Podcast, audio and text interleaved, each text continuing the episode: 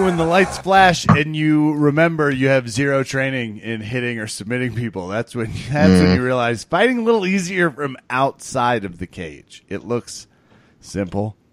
There's very little adrenaline. I don't know why more people don't do it, which means it is time for verbal tap. I am your host, Kevin. With me, of course, Raph Esparza. Raph, CM Punk. What a draw, right? Is that what we're saying? Here's the joke I'm going with. We'll explain it obviously in a few seconds when Dave gets on the show. Great guest this week. Uh, guy, nice recap too over under Kevin. But here's the joke I'm going with now. Our good friend Drew over at Because Jitsu and I were having a good laugh at this whole expense because the CM Punk thing I think is come and gone. It's been a fun time talking about it. It's been even better watching so many great people who make great memes make terrible jokes about it. Because there's only so much you can say about somebody who doesn't have any experience. And I feel like this is going to be something that haunts us forever from people who are incapable of really solid analysis. When it really comes down to why the UFC is bad, they're going to jump to, well, uh, CM Punk. And we're going to go, we know. We all lived it. So I put up a Simpsons meme, which is let's never talk about this again. And then Drew and I made one together, and uh, he was talking about the fact that you know there was a lot of strikes that weren't really thrown, and I said that's because a lot of people don't talk about insignificant strikes. And for fights like this, I think that's a statistic that I want to see a bar chart for, a pie graph for, and uh, he very quickly put together a meme that uh, I believe is setting the internet ablaze. But if there's one thing we can learn from this, Kev, it's I, I don't want to do this. That was a bad fight. I know it's not giving too much away. I know a lot of people say they'll never watch the UFC again, and that's dumb too. There are a lot of great fighters. I'm over it. I'm done.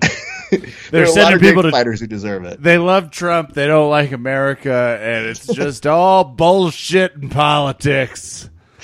Their ratings are garbage, Raph. But if I can bring up one thing, which is this: when people are asking why, somebody made a, a, a comment on one of our memes that said the UFC doesn't need star or star power, and I just laughed at it because that's the whole reason CM Punk was on there, and the numbers are going to support it. I think that it did well. It's already gotten a live gate that's numbers are out of the park. But I'll ask you this, Kev. You know the UFC's coming to LA pretty soon, right? I've heard rumor. Okay, so they're coming, I think, like August or so. Do you know what their co-main event for their August card is? Uh, I is it, this the Dillashaw card? Uh huh. No, I don't know what the co-main is. It is Demetrius Mighty Mouse Johnson and Henry Cejudo. That's fun. We've seen it, and you know what? times. We're good. Yeah. And so the saddest part of this whole scenario is it's not that these two guys aren't great fighters. It's that you have Demetrius Johnson who has to be put on a card that has a healthy LA market value to it. And they're saying, please show up for this. Because this guy has been trying to show he has a personality, went to Twitch, finally was able to make a name for himself in playing video games, because a lot of you guys do that, and said, Hey, look, I'm normal, but I also happen to be in the running for GOAT. But you wouldn't even know that because you think I'm boring as fuck.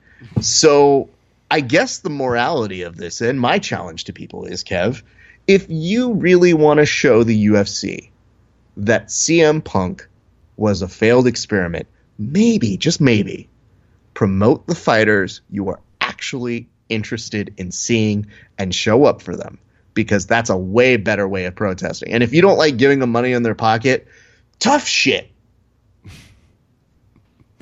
This is the. I love how hot fire you are whenever there's wrestling. Like, there's always more emotion in it for Raph when there's a pro wrestler on the card. That's what we're seeing here. I, so I don't. What we're.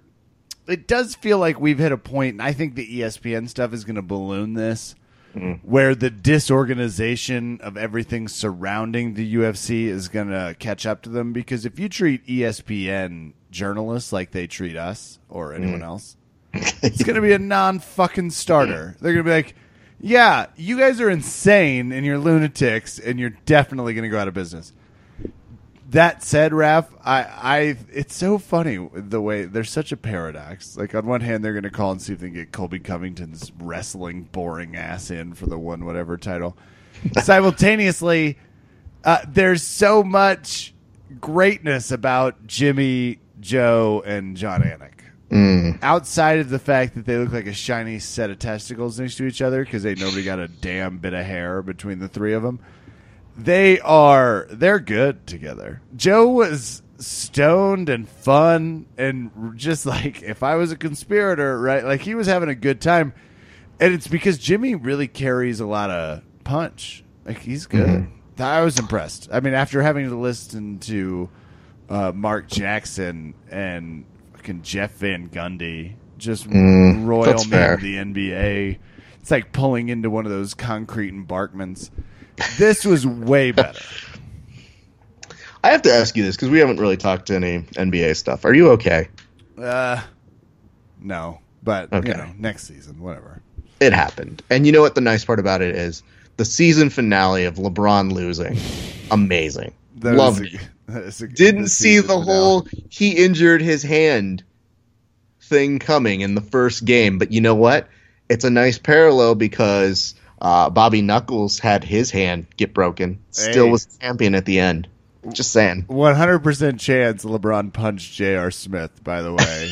100% chance. And I want to make it clear whoever is responsible for this, go back, find them.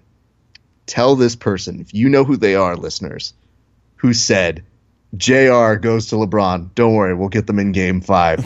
You give that person a raise. Because per- give that, that person a Pulitzer. Is, yeah. it was great. That is a great joke. 100%. Like, I almost wanted to be like, Kev, can we just do one hour of talking about that joke? Because fuck everything else. You guys know how you feel about these fights. That deserves the recognition that I feel we should be giving uh, Mike the Truth Jackson.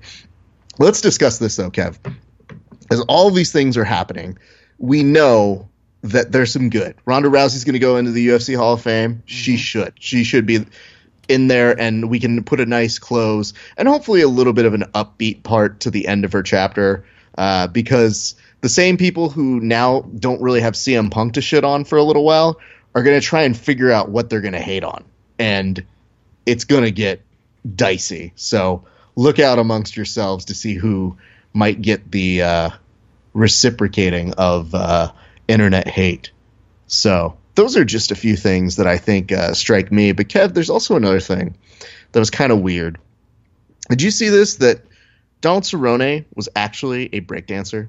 So this part, I I've never been so simultaneously not surprised and surprised about something as I saw it. I was like, "Oh, sure." like I had yeah. a but you, as you like, I forget the text. I don't remember what I saw or like the the re Instagram, but the incorporation that yes, he obviously has some skills, and I enjoyed his like as soon as a circle and a boombox breaks out, which doesn't seem like it happens very often. That's just no. a gut check. Unless he's counting Bluetooth speakers, he just likes to use the phrase boombox because I'm with you. It's a great yeah. phrase for mobile music. This has to happen in the worst way. Yeah, getting him with Geo and Boogie and Tony Ferguson needs to happen in my life. And here's the thing I don't need to have their roles being advertised. It's just something I hope for Geo and Boogie and Tony because I don't have like I have no stake in it, but I just think to myself, wouldn't that be cool that one day you just either hear a story or you just know that those guys got to like train and breakdance together. Because I'll tell you this much, they brought me into that conversation. I'm like, I'm not a breakdancer, nor am I very good at jiu-jitsu. I'm just a friend, and you're welcome for putting this together. You have a that's like a Coca Cola. I'm just a friend. I'm just, I'm here because I enjoy breakdancing and jujitsu. They I'm, can I'm put up fan. a nice little fold out chair. I will sit down. I will ingest it if I am so invited. I do not need to be. I just wanted to put it out there that when I saw Boogie, no, I'm sorry, Geo say, "Yeah, I'm down to do that." I just thought, yeah, somebody needs to make that happen. Well, and if I'm being so kind, Kev, if Boogie did interject his way into the proceedings, this is exactly how it would have sounded. Yeah, you know, I just love this because this is my brother, and we would get there, and you guys it's just all love, and I really want to get out there, and it would be so great. I would love to do that. Let's go ahead and like let's make it a, a dream, a possibility, with uh, a reality. Thank you. I, I, think you should host it because to me this has the most jujitsu eight mile thing what we've ever yeah. had possible. Like no one's ever been closer to cracking that code. It's like these guys are going to roll, then they're going to break dance, then they're going to roll break dance. So everybody tack in your butts. It's going to get great. Uh, so anyway, yeah, they're breakdance fighting, and uh, to close out, I guess our, our quick little recap of things. I just want to say this, and I don't think we really need to put too much on this because I think we both agree on it. But Kev Henzo, please don't. One fighting. I, I please that. don't. Yeah we love Henzo. We love one. I'm I'm good, and we love him we, like we love Joe Montana.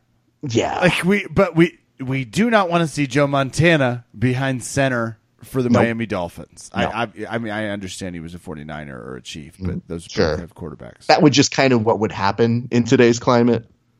They're like, we got to send him someplace warm, and San Diego always already has a 50 year old quarterback, so it's the only place. So I feel that those are the things to do. But you know, Kev, when you really want to feel comfortable, you don't even have to retire, do you? You don't. All you have to do is suit up with the right pre, post, under training garments, North South Jiu Jitsu. You can find their sizes and Raf. I'm a huge fan of the A1 through A4 system because I hate mm-hmm. having to put in extra large. I always feel like I'm mm-hmm. getting judged. It's like, can we just assign a numerical value that doesn't have such a, a connotation to it, which is the extra? Not at North South. They get it. Some of us mm-hmm. were built big with junk in the trunk, or as Sisqó sang about that thong song. Not the point. North South Jiu Jitsu.com. What's under your gi?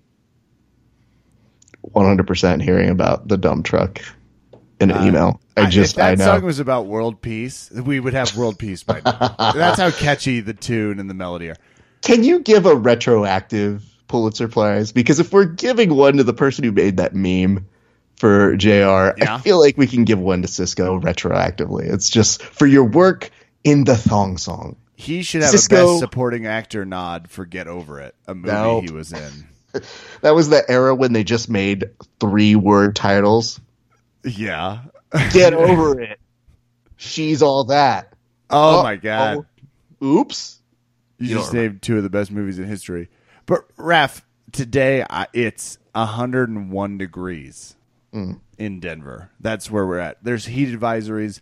No one is outside except yours truly riding his bike having no problems because at one point I was frustrated with the crowd of low quality, bad tasting, artificially flavored crap. Not anymore. Friends at Proven Nutrition have hooked us up. You get their core drink, you can bike your way through the tough degrees outside. Get that knee warm, get a little closer to training. ProvenNutrition.com. I was jamming the core drink as I was rolling out it's good electrolytes. It's not going to get me all fried out because it's got sugar and the sun's not going to feed off it and be like, you're mine. The exact opposite. this is nutrition you can trust. Head on over to provennutrition.com. Enjoy yourself this summer. Get what mm. makes you feel good. Get what'll push you a little further. Put it in Kevin 10. Everyone will be happy. Raf or mm. Raf 10, whatever. Uh, can yeah, we go find out who won in this over under series? Because I've never been more confident that I should have picked Holly Holm. no one judges you, but yes, let us transition now. Let's do it. Quiet on set. Record. hey, everybody.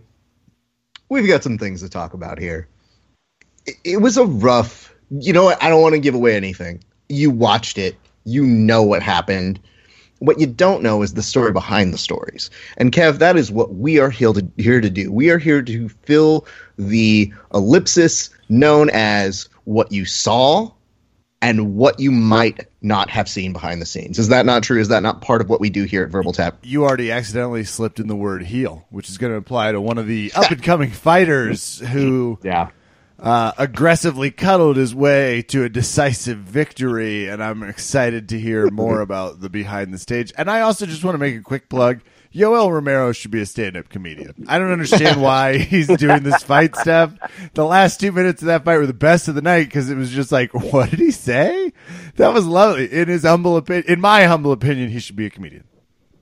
Well, Kevin, that's great. And speaking of comedians, it's important that we bring on funny people onto the show to match the kind of hilarity that you got at UFC 225. When those people aren't available, you bring on the next best thing, which is one, David Holsey. Dave, we've got some questions for you, but let's start with this. How do you feel on this wonderfully sunshine, go on your porch filled day? I'm doing good, man. I mean, like I said, I'm I'm I'm tired from a long weekend, but it's good. I got to watch the fights last night, and uh, yeah, left with some of the same feels that you were discussing. But uh, yeah, good day. Okay, well, how can it be a good Ref, day? Ref, can I interject? Hold on. Go ahead. Best roller coaster you uh, might have seen or hit yesterday evening? Uh, well, gentlemen, uh, as we discussed in the last episode, I'll grapple pretty much any man on the planet. I'll ride bulls. Davey doesn't do roller coasters, so What? What? he was- no, I didn't ride one, man. I walked that that park probably 95 times with myself, my daughter, and her three friends, and I was a glorified chaperone, man. Made sure everything went smoothly. a very well qualified one, but the bullbucker being like that rotating octopus looks like too much. I, I'm not going to get on that zipper because I don't need chiropractor bills out the yang. You girls have That's fun. this is my I was favorite. I was looking at some of those rides and I'm like, you know what? That can't be good for my knees. That can't be good for my neck. No, I'm I'm good.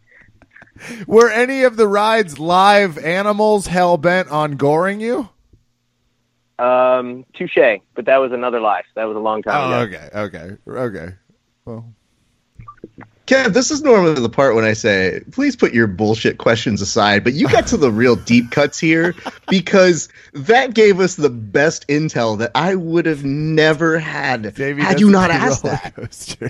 Dave Dave saying that he doesn't do roller coasters is not only a glorious omission that would have gone unforeseen on this podcast, but now we have something to hold over his head forever because I was trying to ask you originally, Dave, before Kevin interrupted with some glorious interruptions. but here's the question I had for you How can you be having a good day the day after all of us saw perhaps one of the worst fights of all time? on a pay per view. I open my question to you now. Go on, sir. Uh, well, for me, it's a little bit easier because uh, Mike is a homie of mine. So, you know what? It may not have been the the showing that everybody wanted from him, but I'm happy for one of my homies that got a payday out of it. And ultimately, he got to shut somebody up that was running their mouth. You know, that was Mike's first admission in this. He said he wanted a piece of punk because he was calling him a can after the golf fight and this, that, and the other. So ultimately, we got to find out who the can was in the situation. So, you know, good for him on that side of it. This is an interesting thing because when he said that he was responding to Punk calling him a can, is that really an insult? If you are being called a can from CM Punk, it shouldn't even register on your radar. Now, I understand fights need to be hyped, and these things can somehow get under people's skin. But I could tell you, if CM Punk, and this is even after his last fight, called me a can opener, I'd just laugh. I'd just go, oh, okay, sure, whatever you say, Yeah. buddy. Yeah, fair enough. And on Mike's side, and like I said, if I was in his position, I would probably would have done the same thing. Um, he saw an opening to to get a another UFC fight to another to get another you know decent sized paycheck. So why not? Well, decent for once. I want to bring this up because you're taking the nice guy approach to talking about his fight, but we need to get into where uh, my belief system is because all last week we put up a meme and it was Dana White sizing up CM Punk. And the meme that we put up was Dana White looking at him and saying in his head, I hate you so goddamn much, but you're the only draw I have left on pay per view. Now, a lot of people forget the fact because they don't like the fact that CM Punk made his way onto the pay per view.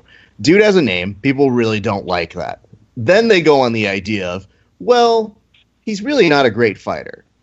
And unfortunately, that part is so much true. Now, Kev, the last time CM Punk had a fight, I don't know if you recall what I said, but I said that I wished he would have made it to at least a second round. Do you remember this?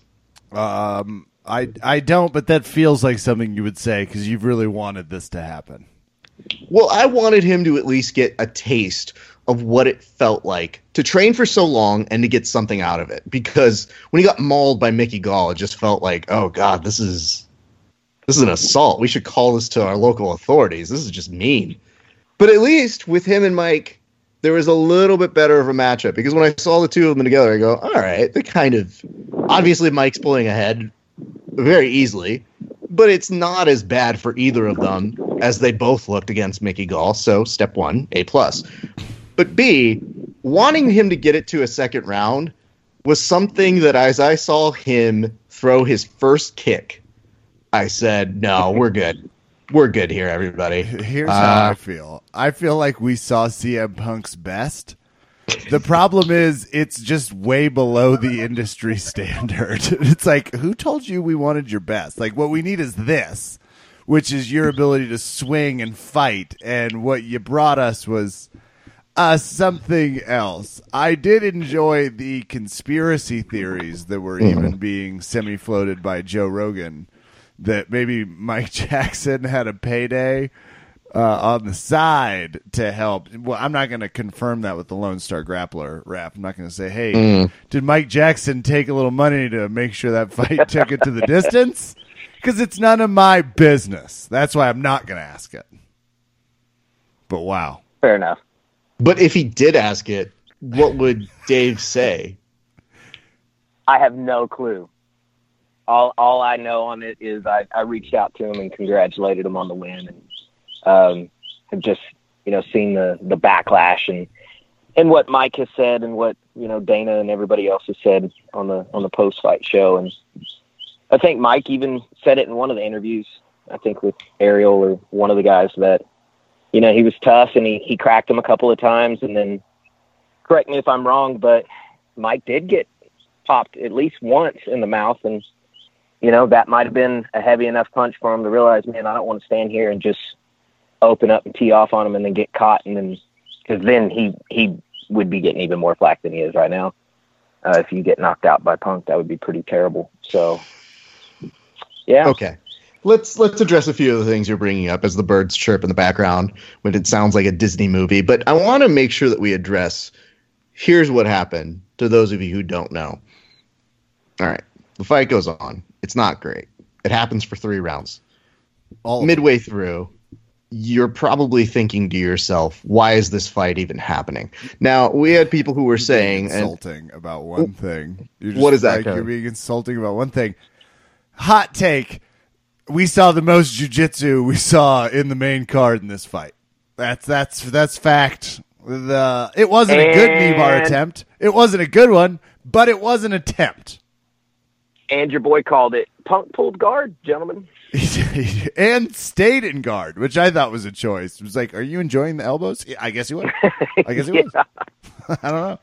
So you're both addressing things that are but important. Go on. Now. Shitty fight, except for it's astronomically beautiful jiu-jitsu comparatively. Here's what I do want to say though, as it was happening, I it, it was a hypnotic train wreck. Is how I was describing it in my own brain sure. because I said I can't take my eyes off this, though I know it's one of the worst things I've ever seen in the UFC, and you wish it would be better but then you also realize there's no way this could be any better than what it is. You are getting exactly what you have paid for. Now, we did have some people, and this is why I reference it like this, say it's the worst thing they've ever seen. Um, I can attest to this because uh, worldwide, there were better fights in the bars. It was being streamed and telecast in than as it was on TV. So for once, bar fights were better than what was on the UFC. So congratulations, bars and dive bars. It's a big day for you guys. Two, Kevin, you bring up the idea of this rolling knee bar that he was going for, and even Mike in his post presser said, "Yeah, he went for that." I was a little surprised by that. I think everybody we all were, did a very We were all- collective. Oh, well, okay, that's a thing. He didn't look that surprised by it. Mike looked only about ten percent surprised by the. I think. Mike was being conciliatory. Okay. Uh, but also, here's an interesting thing that happened here. So this is the part I'm not sure that people are registering. Uh, to us, us who show up week in and week out, or general MMA fans, it was not great, and one of the most not great things we've ever seen. However, to the people who only come in every once in a while, not just Punk's fans, or not just including the fact that Punk helped to break records with his Chicago draw out there. They said it was one of the biggest draws at the United Center uh, that's not anything to do with basketball, which you figure, consider the talent that's been at the United Center, and then understand that they were doing standing room only. There is an element of Punk's draw there. But the fact of this, gentlemen, as you're watching how terrible this is, to everybody else who's tuning in, maybe for the first time, including Dana White, including Joe Rogan as well, people were saying you have to admire Punk's heart. Okay. Dave, do you have a response to the grit and heart displayed by one CM Punk? I mean, yeah, you saw it. it. I mean, he he took a you know a relative whooping. Yes, I I think Mike could have put it in another gear and and finish the fight, but he didn't want to you know slip up. But the heart side of it, if I- if you followed him in his previous career and you watched him in in pro wrestling, he was known for being able to to take a whooping. I mean, watch when he you know in the pro wrestling world would go against Brock or any of the other guys, I mean, they would ragdoll him. And Yeah. whether it's predetermined or not, you're tough to be able to take that kind of beating on your body. So I wasn't surprised on that, other than the fact that that beating was designated for his face, and you know he he weathered the storm and stuck it out. Sure, if Brock Lesnar is suplexing me, I, don't care how scripted it is. I'm getting hurt. Um, so Gravity there- is gravity, man. Yeah. yeah. And I mean, he's had brutal matches against the Undertaker, and I mean, nobody survives those. We've seen that. Now, Kev, here's an interesting element to all of this. So we brought up the fact that uh, there were a lot of casual fans who had a lot of admiration for his heart. Dave brings up an important thing, which is he did take some of his punches to the face. But did you also know there was an interesting aspect, and he alluded to this earlier, that Dana White was furious with Mike Jackson. Why do you think that is? Uh, well, Dana seems to deal with some latent. I, I don't want to call it race-based issues, but he does seem to have a type. He has a short fuse, and frankly, the weed comment was genius. Mike Jackson is clearly smarter than anyone that's ever worked for the UFC or done their PR. So I enjoyed his after the the game speech, and I presume Dana is pissed because uh, you know in Dana's world every fight should end with a crushing TKO. I would imagine it's either that or it was the weed comment. Okay. Neither Uh, are really- warranted. Really, didn't have much to do with the weed. Damn So it! this is Dana behind the scenes afterwards, where he said, uh, "You know, you got to admire Punk. He went out there. He's a nice guy, but..." Uh, and then he took a second. He looked at everybody. Goes, "Did he retire?" And he actually stopped mid question in response to go, "Did he retire?" I don't know if he. Oh, he's he got sent to the hospital. Yeah, a lot of people got sent to the hospital tonight. All right, next question. But when he responded about Mike, he goes, "Yeah, as far as I'm concerned, that guy's 0 and 2. I didn't really care for what he was doing. Uh, I mean, the whole showboating. He he could have finished that fight, but he didn't. And uh, he was also suggesting that Mike will not be invited back to the UFC. So there is an interesting thing that happened where you had to admire Punk's heart became the new narrative, And then, yeah, sure. Uh, Dana White also got to play both sides. If, to give you an indication of where his brain was lying, here it was. He said he was like, "Oh man, if I, yeah, no, that should have been on Fight Pass." And so I thought to myself, what a fucking reversal of fortune from one Dana White. Two weeks ago is saying, I'll start over him? Yeah, if he sells as many pay per views as Punk, then that'd be a thing.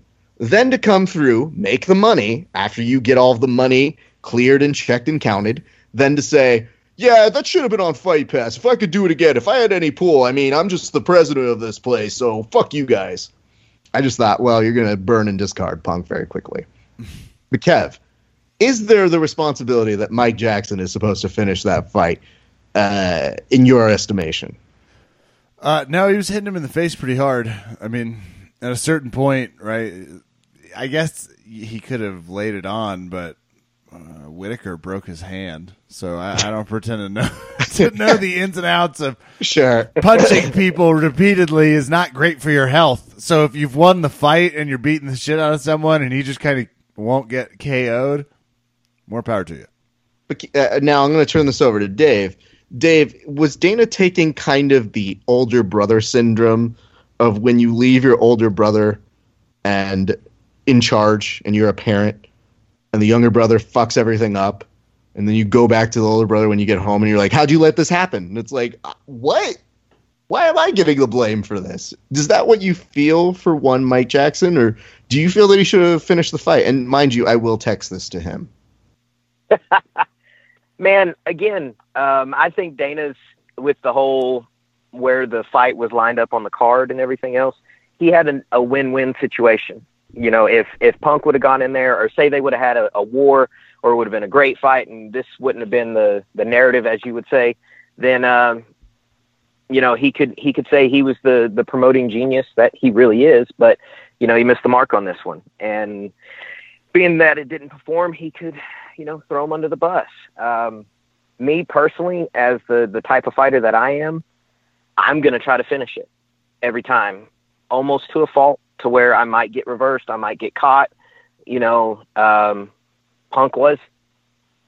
I, I think those were triangles that he was trying. Mm. Uh, maybe it was this cool. Maybe it was this cool new submission that I don't know about because he's way better than me. Um, Somebody at my my viewing party at the bar yelled out "triangle," and I just looked at him and I go, "He doesn't know what that is." Yeah, everybody I mean, just stopped and goes, "That was mean, Raf." And I go, "Do I look wrong?" In theory, it, he had celebrity jiu-jitsu. And you know what's great about celebrity jiu-jitsu? You get 100% of the submissions you go for in celebrity jiu-jitsu. Um, so it's yeah. not to say that Matt time isn't welcomed or appreciated, or the fact that he's doing jiu-jitsu. Um, but you know, yesterday we didn't claim it, so the the sport of jiu-jitsu said no, thank you. Um, having said all that, I want to bring this up before we move on, which is this. Mike, in response to Dana's accusations that he should have fixed the fight, or not fixed the fight, words that, uh, because Dana was saying, you know, again, playing that other side, which anytime somebody does this, I always think of that Sean Connery quote from Entrapment, where I just want to accuse somebody of being like, you're playing bullshit. Because when he said that, he goes, yeah, I didn't appreciate the fact that he kept looking over instead of trying to finish CM Punk. And I thought, okay, I kind of get that. He figured he was kind of showboating. Mike then responded by saying that he was looking at his coaches to figure out what to do. Here's my uh-huh. comment on that. If you're well ahead on the scorecards and in the fight, and you're fighting CM Punk, you don't need to look at your coaches. You're good. Just just do what feels natural and just finish the fight. So it did seem like he kind of let him make it through. If as an amateur, analyst.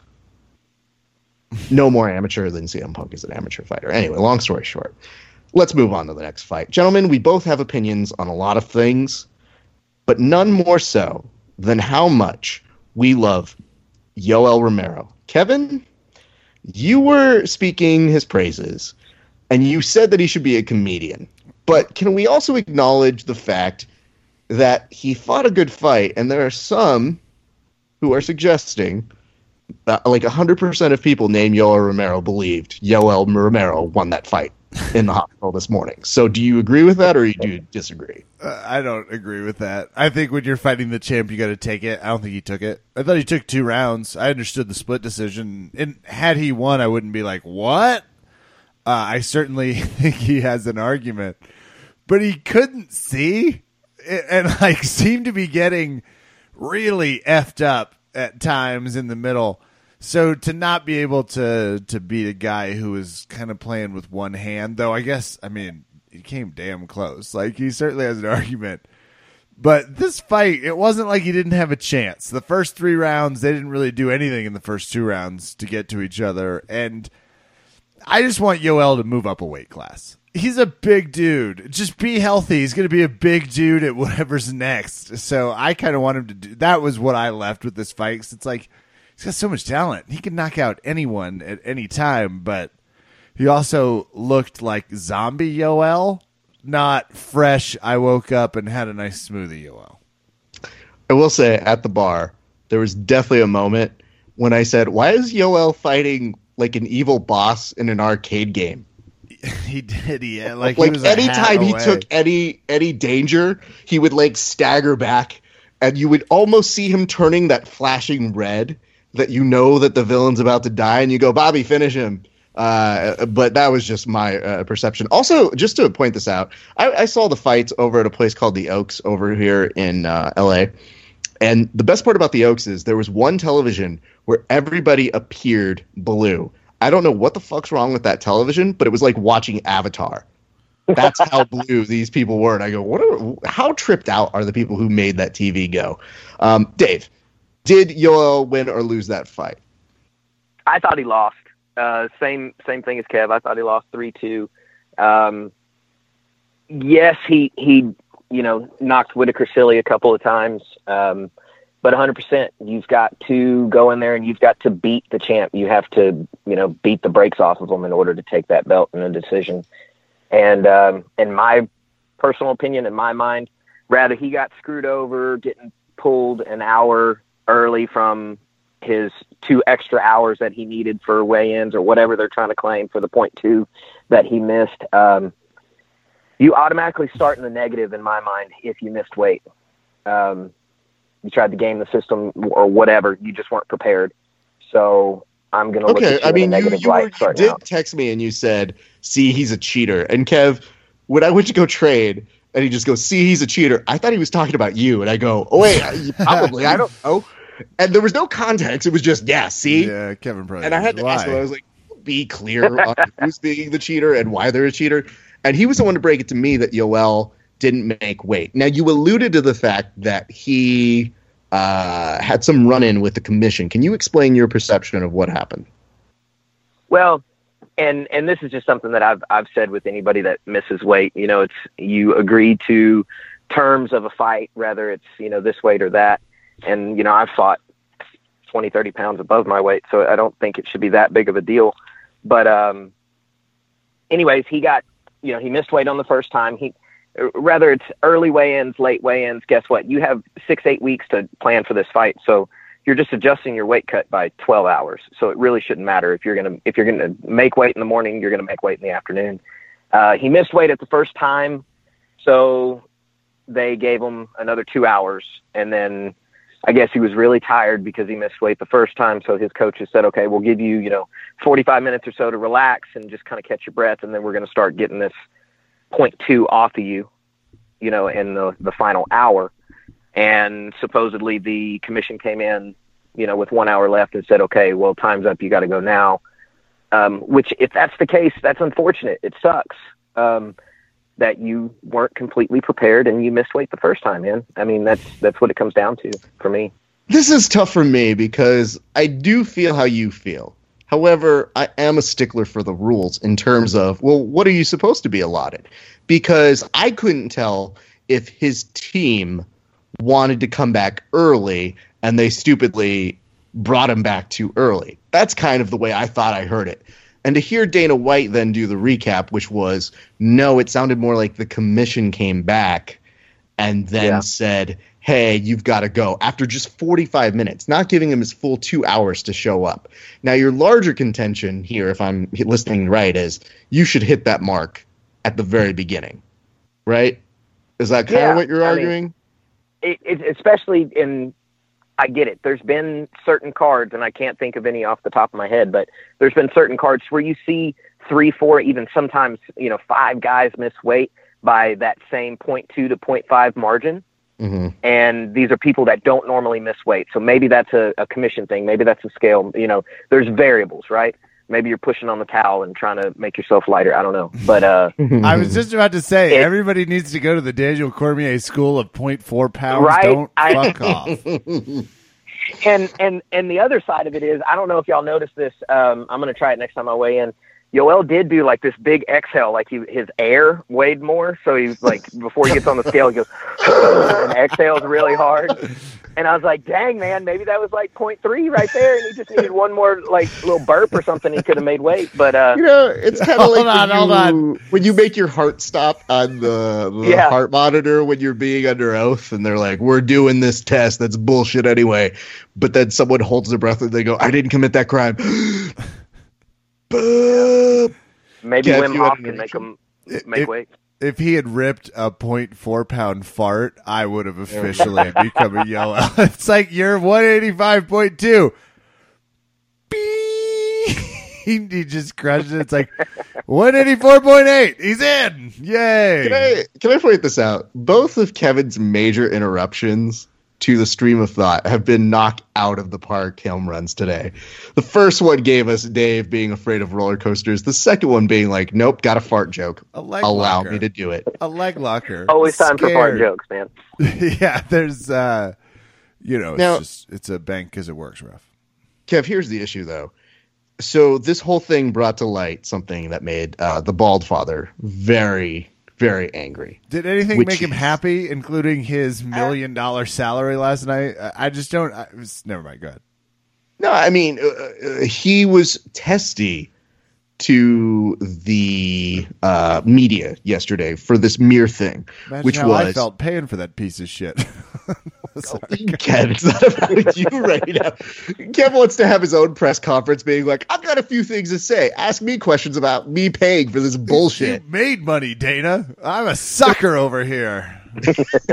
Kevin, nobody's ever hosted their own rival post presser, but we need to fly you out just so that you could have the table next to Dana and go, I've got some things to say too. Who wants to ask me questions? So, Kev, here's what he was mad about. This whole weigh ins fiasco is now, they do the early weigh ins and then uh, they do the ceremonial weigh ins at four o'clock, right? Yeah, that's there. Everybody's here, and we're not actually staring at the number on the screen. Mm-hmm. Guess what? Dana wants to do away with that. And what Dana says goes. Because when they asked, they said, Hey, Dana, we spoke to some of the fighters, and there seemed to be kind of a split. More people seem to be a little bit more toward maybe keeping the 9 a.m. win so that they can rehydrate and they can get their bodies back in order. And Dana goes, Yeah, well, we talked to more people, okay? Which is a great answer for science, by the way. Oh, you did? You talked to some people? Well, we talked to more there's like 500 fighters. We talked to all of them. And I thought, man, Trump is really rubbing off on Dana here. I So was gonna say it's a Trump answer. it's 100%. And as he's responding to them, Kev, he then declares, fuck your research to the five or six people you talked to tonight who agreed with you. We're going to go back to four. Because he says the science suggestions, uh, which, by the way, is a, a Oh, brilliant way of saying, What believe science? me, okay? Yeah, believe trust me. me. Everybody knows it. You know it. I know it. And two, Science. When he does respond like this, Kev, he was making it so clear that there's been a downward trajectory of fighters making weight since they went to early weigh-ins. Now, he said he heard different appeals from a number of people, but there's one I wanted to bring up to everybody's attention, which he said uh, Eddie Alvarez brought up a really good point, which was if you're not going to make weight, you're just not going to make weight. It doesn't matter what time it is. You're just going to be one of those people. It doesn't matter if it's 9 a.m. or whatever. So he says that as part of his argument. I go, that's not too bad. But then Dana falls back on this line of reasoning when she goes, and do you guys know fighters? They're not early morning people.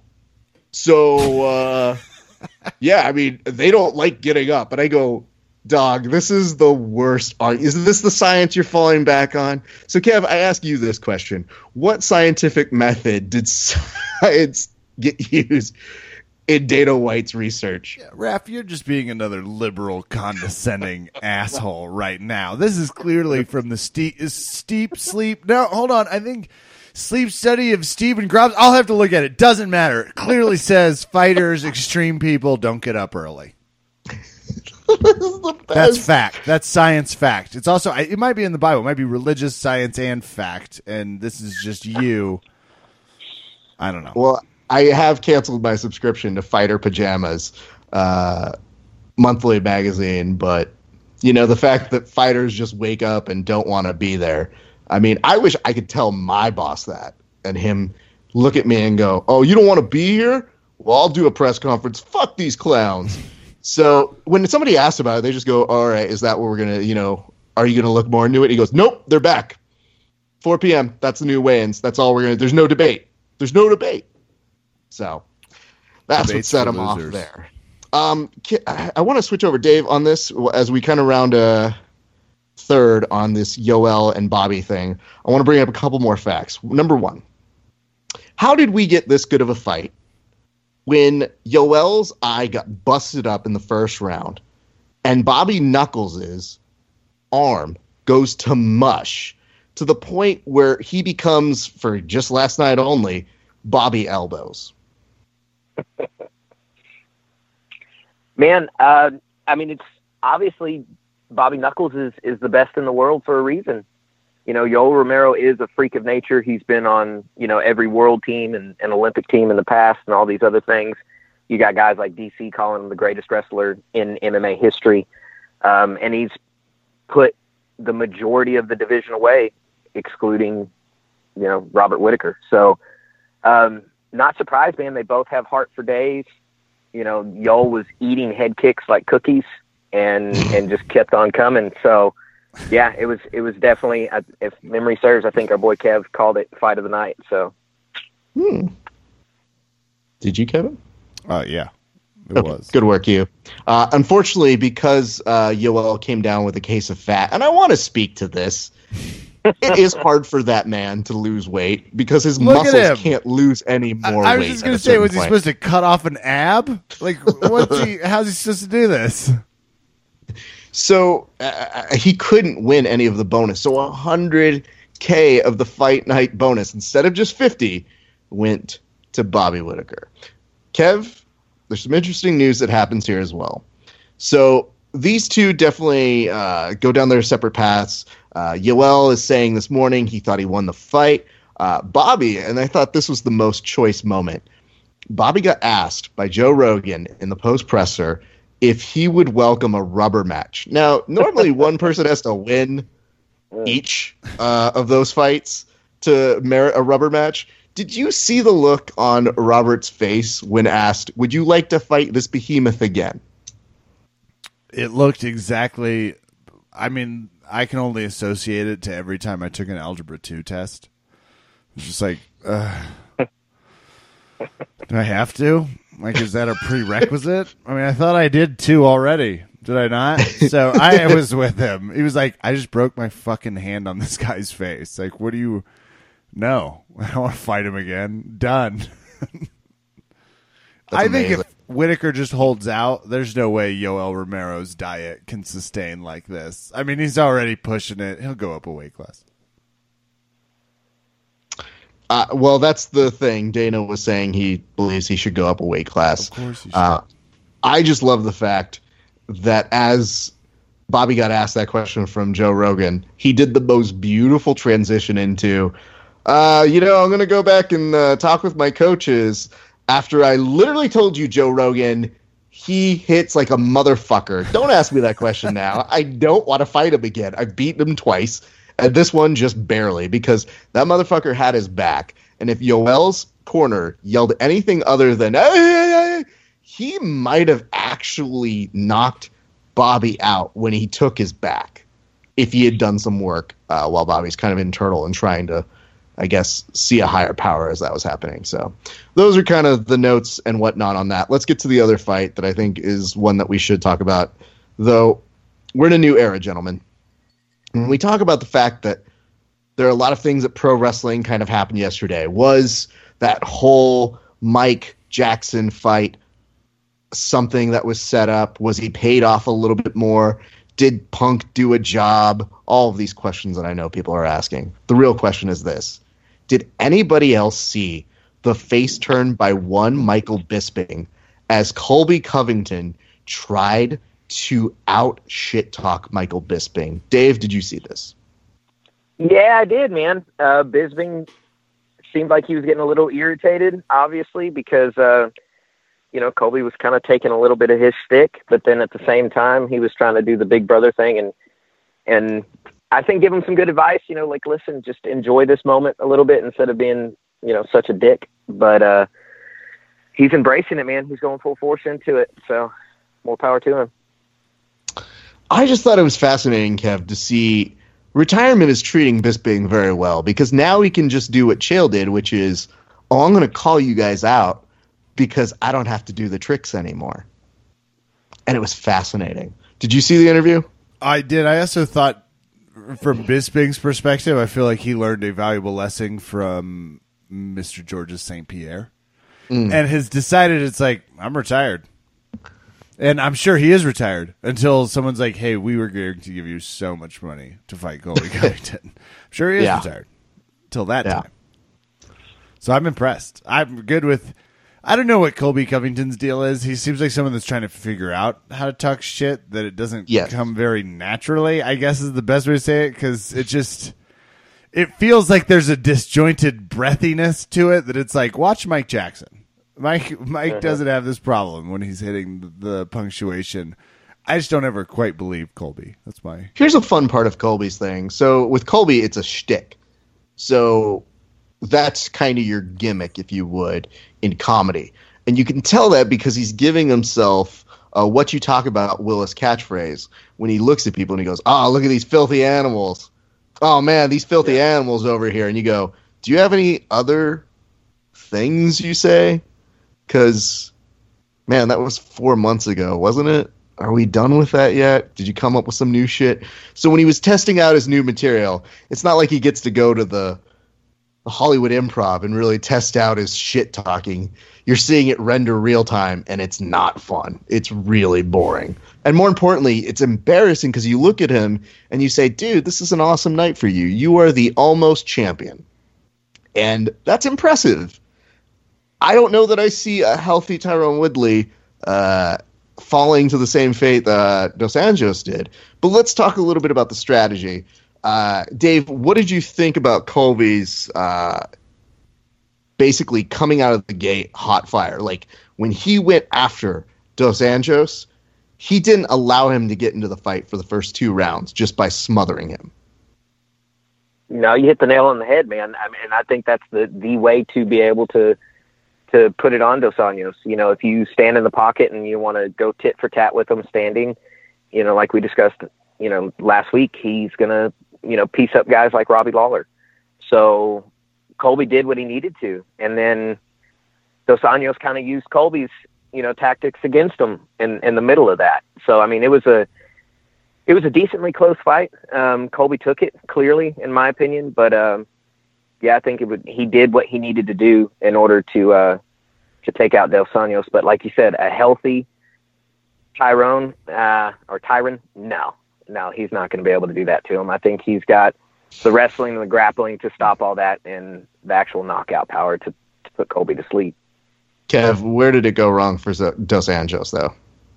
Uh, somewhere around, I don't know, three years ago, probably physically, oh. as, his, wow. as, his, body started to fail him in wow. a way that happens when you're in your 30s, if that's uh, the fairest. Because this was, to me, the classic. Colby just bullied him. That was it. This wasn't a very exciting fight. It wasn't to me, at least. There was zero jujitsu. There was not a ton of really fun wrestling either. It was mostly like, I know I'm going to hold him here and punch at him, which is what Dos Anjos does. So it's like, oh god, this is buckle up, everybody.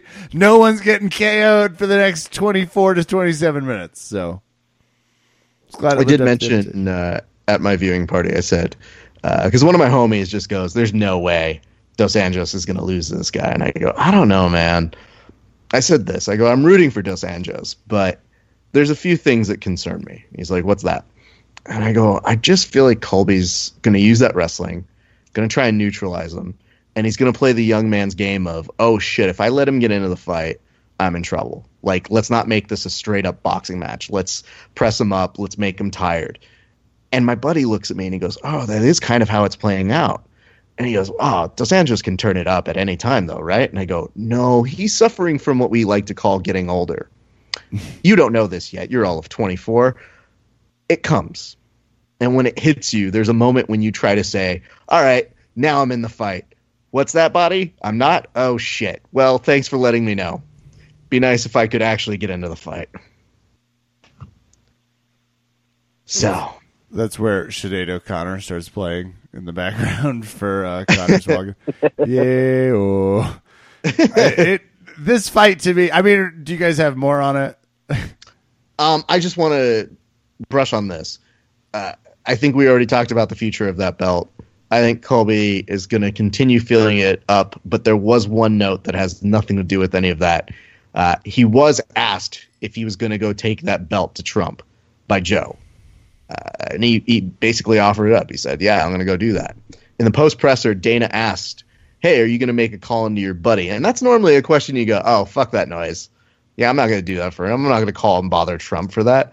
Dana White actually said, Yeah, we'll make that happen. Not yet, I'll call him.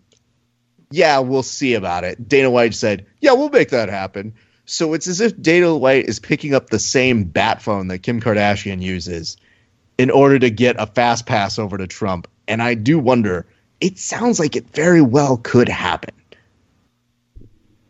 Is this like a champions meeting? I, I listen, I think so, but the difference is these other people who are champions are teams. And the fact is, they're going to appeal to Trump's ego, which is he shit talked all of the people you hate. And he's going to be like, oh, I like this guy already. He likes what I like. Bring him. So there's that. But anyway, Kev, you may transition off of this now. Very pro wrestling heel. Uh, th- to me, I thought the most fun fight in terms of like outside of the big guys because Arlovski Tuivasa is just like somebody's gonna die tonight. Holm Anderson, that's a fun fight. Anderson's got some skill, but damn. So- uh, what are you up to, Dave? Do you have time to go teach her jujitsu? yeah, man, it was uh, it was rough, but you know, Holm showed another side of her game that she's never shown before in her professional career. Is the fact that she could actually wrestle and she could grapple.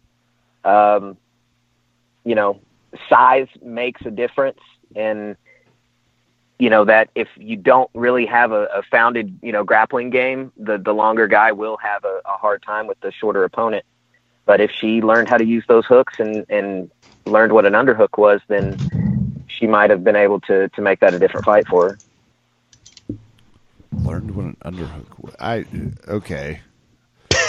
Used an underhook to get up off the bottom. Oh, thank you. Okay, I, I, was just uh, calculating. I was like, she's plenty of limb space for all the hooks. Megan Anderson. I did enjoy that Joe couldn't get over that she looked like an Avatar character, and he was really mm. obsessed with that. Man, how, I mean, she does. I don't know. Maybe Blue. I, who doesn't? But Joe apparently got the live feed that was happening at the Oaks where I was watching it. there you go. I was going to say ask Raph and his Blue TV. Absolutely, gents. There's a whole thing here. Uh, I mean, Holly Holm had the best answer that even made the bald father happy when asked uh, to Dana. Actually, they said, "Dana, where do you see Holly going? Does she stay at Feather? Do would you like to see her at a different weight?" And Dana said, uh, "Yeah, she told me backstage uh, she sees herself fighting in both. She doesn't need to pick." And that's what she told me. She wants to run and, and have her feet in both. And I like that answer. And I was like, me too, Dana. All right. High five on that one. So kudos to Holly Holm. Uh, she looked good yesterday. I was very happy for her.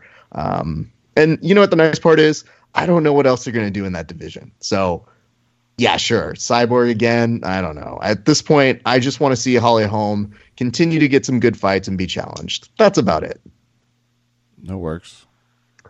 Uh, tie to a visa is what I like calling him. I, I was mad at myself for not calling him to a visa. Never leave home without it or some bullshit. But beats Andrei Arlovski. It was an okay fight. Um, I I'm intrigued by the fact that Arlovski can keep himself relevant after all these years. I thought that's interesting and impressive. Um, but yeah, Kev, did you have any more on that fight?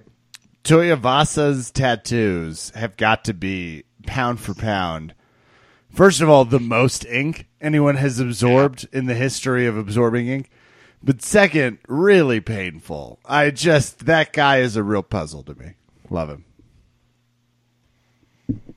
I like the bike short tattoo. I might do it too. If I just wasn't oh, such a pansy, that would really help with like Somebody uh, was saying because I looked at him and I go, those tattoos he's got are impressive.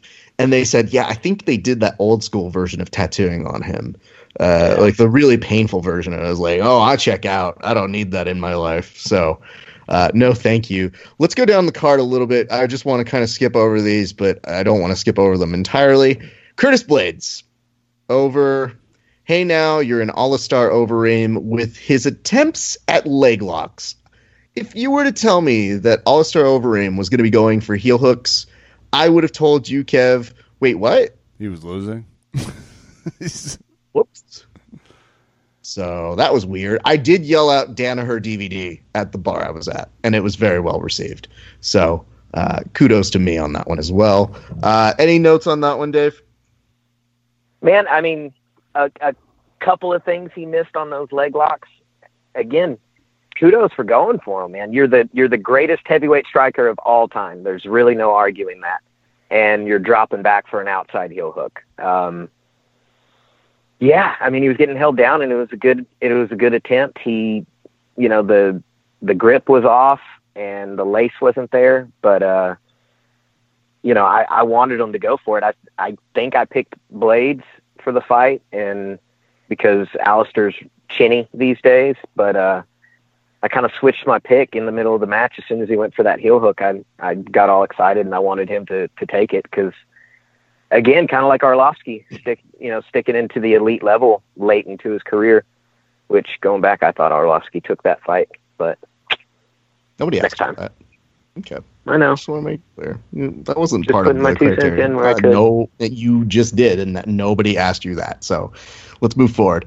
Uh, women's strawweight, Claudia and Carla put on a, a, actually a really fun fight. It was scrappy as fuck because at first you looked at Carla just kind of getting rocked a little bit, found her way to make it uh, a fun fight. So I did enjoy that one. Um, let's give some props here because I did tweet this out, Kev, and I want to get your opinion on this. But there comes a point when it's hard to talk to fighters about retirement. They Uh-oh. don't really want to do it. No. But Dana said that he did pull a certain fighter who wanted to fight in front of a Chicago hometown audience afterwards, and he pulled him into his office. Which, by the way, if somebody ever says, and this is Dana, ever says he pulled somebody into his office after a fight, uh, that usually means just retirement's kind of coming. So here it is. I want to say this is what I tweeted out. I think I tweeted out. It's like that old adage goes: you either retire or live long enough to see yourself become the main attraction on Fight Pass. Uh, first of all, nice Batman parallels. Thank Second, Rashad, you're going to do great. Everyone's excited for you. Like, head on back down to, uh, oh, it's like Blackzilla. That's not it. Whatever it is. Black Wow, House. no. What- Black Zillions. Black I was like, Blackzilla doesn't sound right. No, Is it Blaws?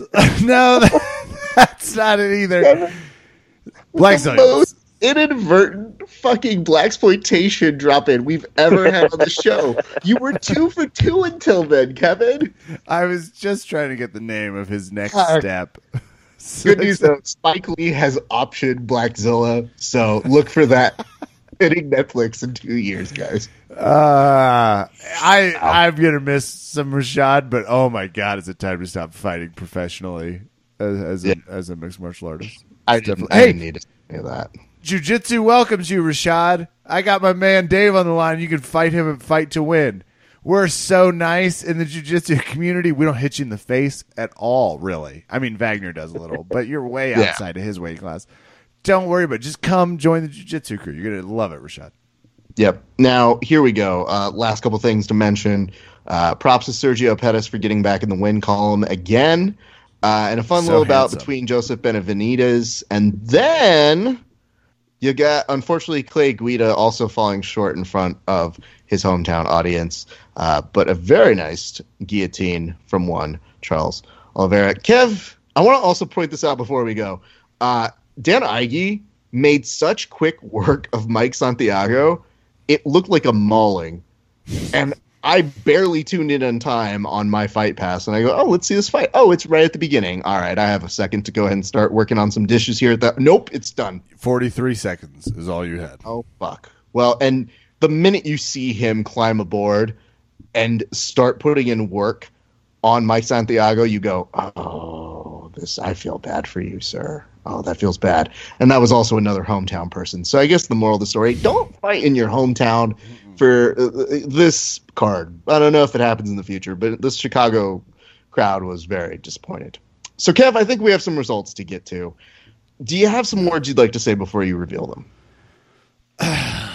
I mean, I guess if I were gonna like people from Texas, every once in a blue moon, the lightning strikes and they get fucking lucky, and I just can't help but feel like that's where we've arrived at today.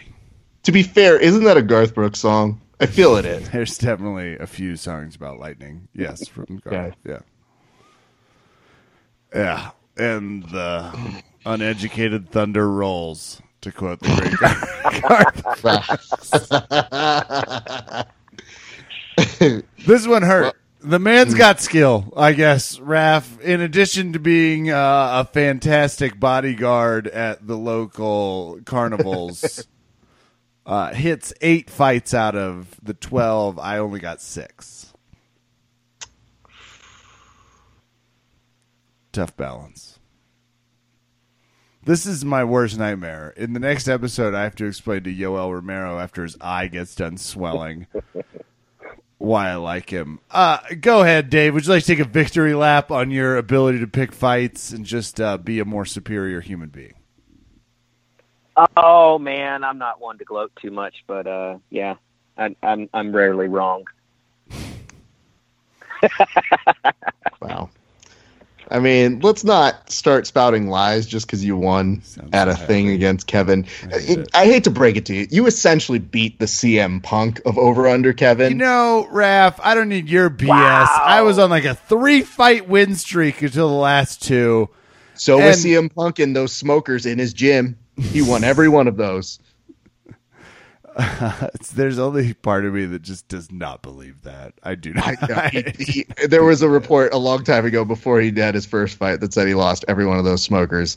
Um, let's put it this way, Kev. You you did you did good. You fought your heart out. You got to really respect your heart here, Kev, no. because it's it's a lot to have heart.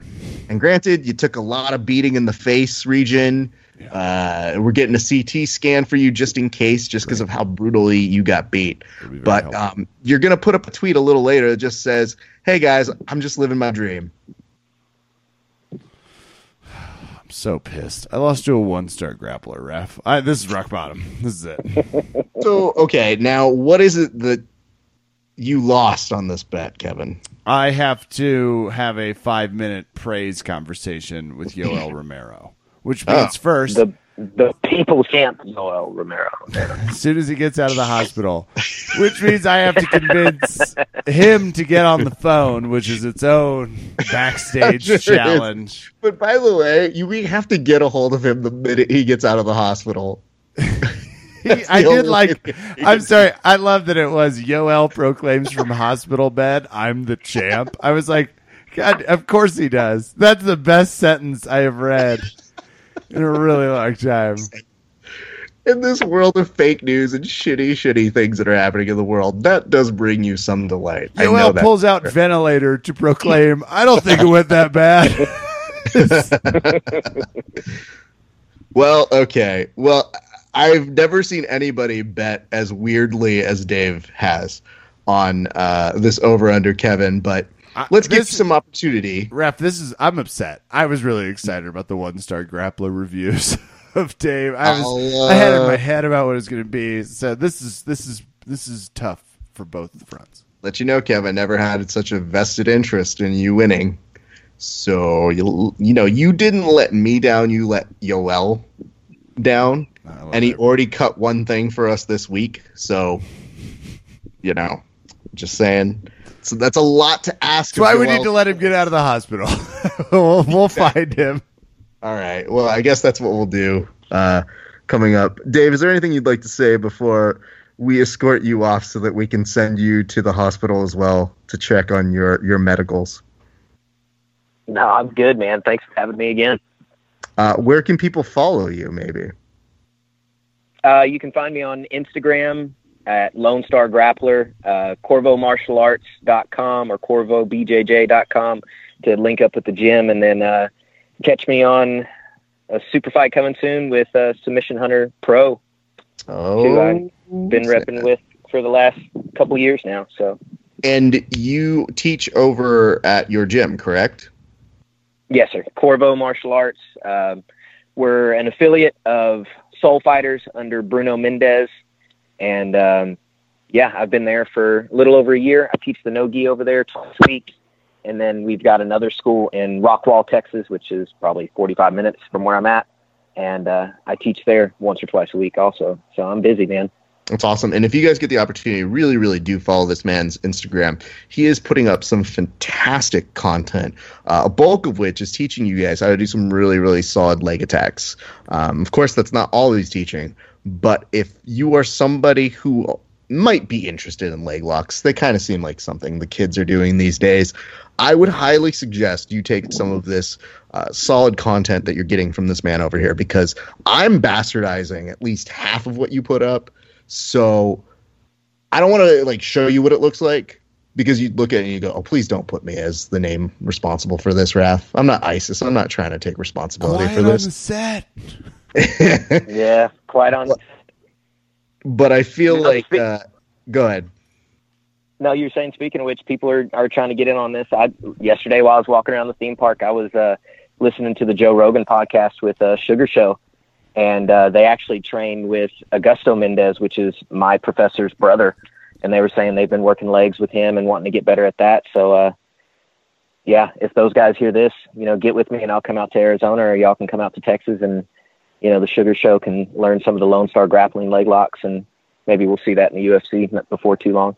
Well, I can almost assure you they're not. But it's good to put it out there because you never know who's listening. Sometimes Kevin and I don't. Uh, anyway, Plus, Raf, check out his advanced series, avoiding roller coasters from all the Oh, tweens in no. your life, volume two. i no, it's an extra. I think it's a nice thing he does with the heel hooks. it's a really it's a really simple concept in life and it's it's something that's really hard for a lot Bull.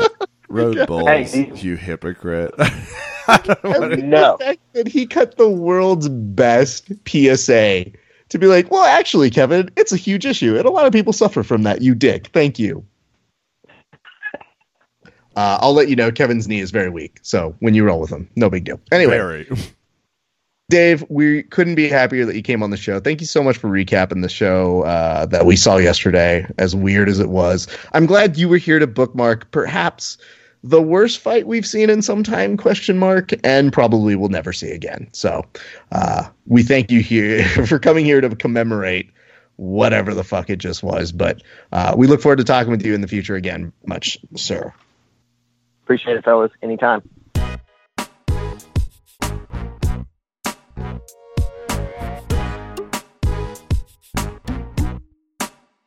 Raf, what a podcast. Never been a big fan of the state of Texas. Always felt Hmm. like it was Kansas South. But no, I, despite that, I really, Dave has a special place in my heart. I'm, I'm a big fan of the uh, one star grappler. Big fan. I'm sure you are. Especially, I mean, he didn't soundly thrash you, Kev. But you, I hope you understand and forgive me for this. I had to get in that CM Punk joke because it's a clearinghouse to me right now for most CM Punk jokes. I'm not saying I'm not going to make any more. I'm just saying, in order to do my part to reduce my carbon footprint of CM Punk jokes, mm-hmm. I'm trying to get them all just out of my system now so that I don't contribute to the problem of making really shitty jokes in that department in that department. We reserve the right to make really shitty jokes about a lot of other things. One hundred percent. That's what the lawyers told me to say. What, what CM Punk? It's nice to have them back after the Cav series. It, with CM Punk out there, I, I mean, Raph. I guess. Hold on. Every time they kept talking about his heart, all I could feel was like that same speech where it's like, anyone can do this.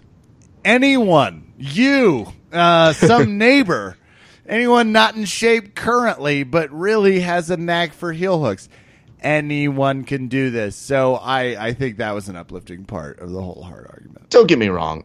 Love heart. I know it comes in uh, effect. I'm told that when you have it, it's an important element. But I do propose the following scenario, and I'd like science to see if this is actually something that's capable. Can you form Captain Planet without heart? Did they ever try it? Because I just think to myself, that's something you tell somebody who's not getting a participation trophy, but you say, "Hey, look, we can't form this like superhero without you. You have heart, and it's really what helps." And then he leaves, and there's like, "You believe that bullshit?" He bought the fact that we can't form them without wind, fire, earth, and water. Nope, heart's the thing that makes him go. Thanks, pal. I'm pretty sure they told him a lie. So I'm just saying, go see if you can form him without heart, and then we'll go from there. But Kev, the one thing that I think we didn't mention that I just kind of laughed at was you could tell that Joe Rogan kind of really didn't want to interview Punk, but when he goes, "Yeah, I want to talk to you too," and CM Punk goes, "Nah, I'm good. Yeah, my face is broken." I've already done my uplifting speech and I still got shit for it. Or maybe he just didn't know what was happening. Either way, I'm intrigued to hear what Joe has to say about it because I, I know he's going to now say we should have never seen that fight, but let's be nice to Punk and say he tried. So much heart. So much heart. it's like it's, uh, those pleasantries. It's like I really love your spirit during that mm. performance. It's like mm-hmm. uh, great. My spirit wasn't the point. I, mm. uh, look, we are big fans of anything that they're going to try that's going to put on a show. So CM Punk, Daft Punk, whatever it takes, we are in and we're more than prepared to hook up a sound booth. That said, if you're going to get this funny, you should hire more funny people. And uh, mostly it's just Joe Rogan right now and Bisping's interpretation of a British comedian. Not going yeah. great. No. We already, please help us keep the dream alive go shop with our friends at northsouthjujitsu.com. Go shop with our friends at provennutrition.com. Raph, it's time for my 54th favorite part of the show um, behind our legalese signing uh, shout outs. Mm. Yeah. Big time going. Uh, first, to the people at Garmin that make these little fitness watches. This is kind of a go fuck yourself shout out. I don't oh, need no. a text that says move because I'm enjoying the fights. It's not my fault they're going 30 minutes a clip, that the three round fights are somehow going 20. I was trying to get some exercise. I did a little yoga, but Garmin doesn't need to come at me with its passive aggressive move texts. So, outside of that, headed to Maine this weekend to hang out with the whole Phillips crew on my father's side. We're going to spread some ashes in my grave. It's going to be a fun lobster filled trip, Raph. That's a uh, massive shout out to the whole Phillips crew for coordinating it, but that's going to do it for me. Well, okay, that was a lot that you packed into a, a relatively short amount of time. Ping ponged it, yeah. You were you were so angry about getting a note that just move. says move, and it's a suggestion, at least in my brain. But I understand. It's kind of when people say, "Raph, are you really going to finish all that?" And I go, yeah. What's the point? Are you trying to. Okay, I was asking for your input. I know what I'm eating. I just feel bad because I wonder if someone dies and then they get a text that says move. it's like their Garmin watch was real prick about the whole situation. Uh, all right. Well, let's try and uh, bring this back on an upper, guys. Um, I want to give a shout out to the LA Jiu Jitsu Club. LAJJC. I'll be training there this week. I'm excited for that. I think I've got a really fun interview that I'm doing a little bit later. Speaking of which, I've got some fun IBJJF interviews. They're going up this week, and maybe a surprise or two uh, from yonder. I mean, we're going through our verbal tap clips right now. And uh, there's some stuff in the vault that we've never shared with you guys that we're looking forward to putting up. So look at our YouTube page, go there, subscribe, do all that good junk. But look for me at the LA Jiu Jitsu Club Monday, Wednesday, Fridays, 8 a.m., and then Tuesday, Thursday at 11:30. And I hear there's a rumor this week, Gi on Tuesday, Thursday. Ooh. I know, I know, I'm excited for that. Uh, big shout outs to the Van Nuys crew of 10th Planet Origin who uh, have taken me in so nicely whenever I go visit for wrestling, and to our pal Bob, aka Robert, aka El Castro, uh, for running a fantastic wrestling class today. Kev, you can tell I'm getting older because you know how I kind of injured myself today. Responsive. Oh, sorry. Yeah, go ahead. Thank you. That was not necessary, but I feel every part of that. Move. That's what you just texted me right now, you asshole. Um, no, I uh, I kind of got like a little injured, not fully. I don't. Oh. Is this the ice pack? See, I hit. Yeah, I, yeah. I was like, oh, he's hot too. Oh, I get it. Sorry, No. I didn't even think it was an injury. I just What had a happened? slight problem today where I couldn't tell that something was disrupted. I stretched out a lot today, but they came up with this idea of doing a leapfrog kind of warm up. And I did. I got pretty good hops for a person my age. And when I came down, my whole back just kind of froze. And I said, uh oh, am I supposed to do things from here? Now, my good friend Gabe, who's an amazing instructor, fitness instructor, uh, he's one of the fight camp guys over there. He and I are very similar in the realm of we do whatever we can to help all the guys who fight MMA or jiu jitsu professionally. So we're always the guys who are giving advice. He's wearing glasses, I wear glasses, so we're both smart.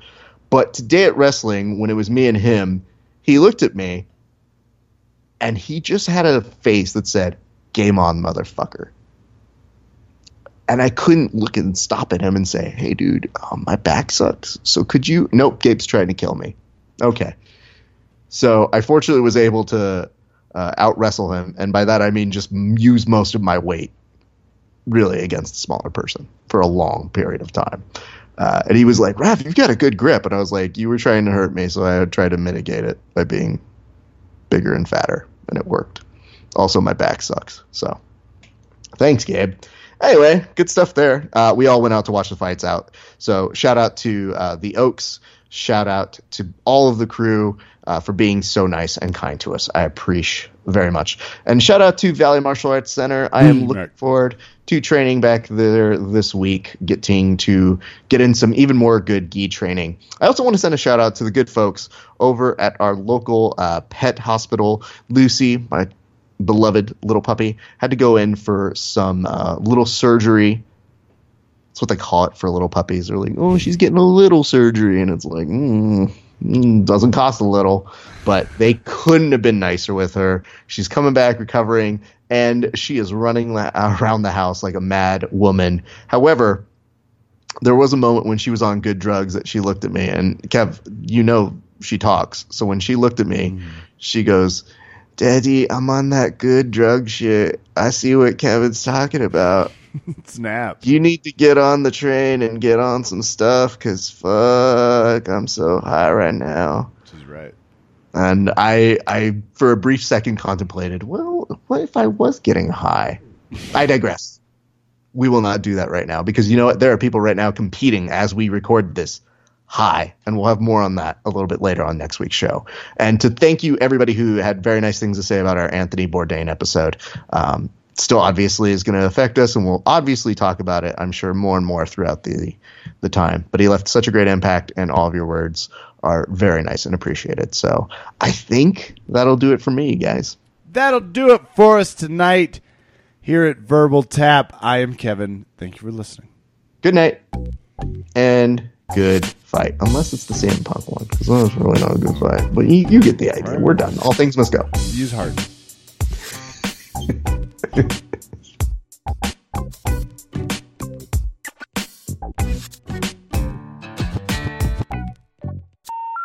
The number you have dialed has been changed. The new number is. Please note, the new number is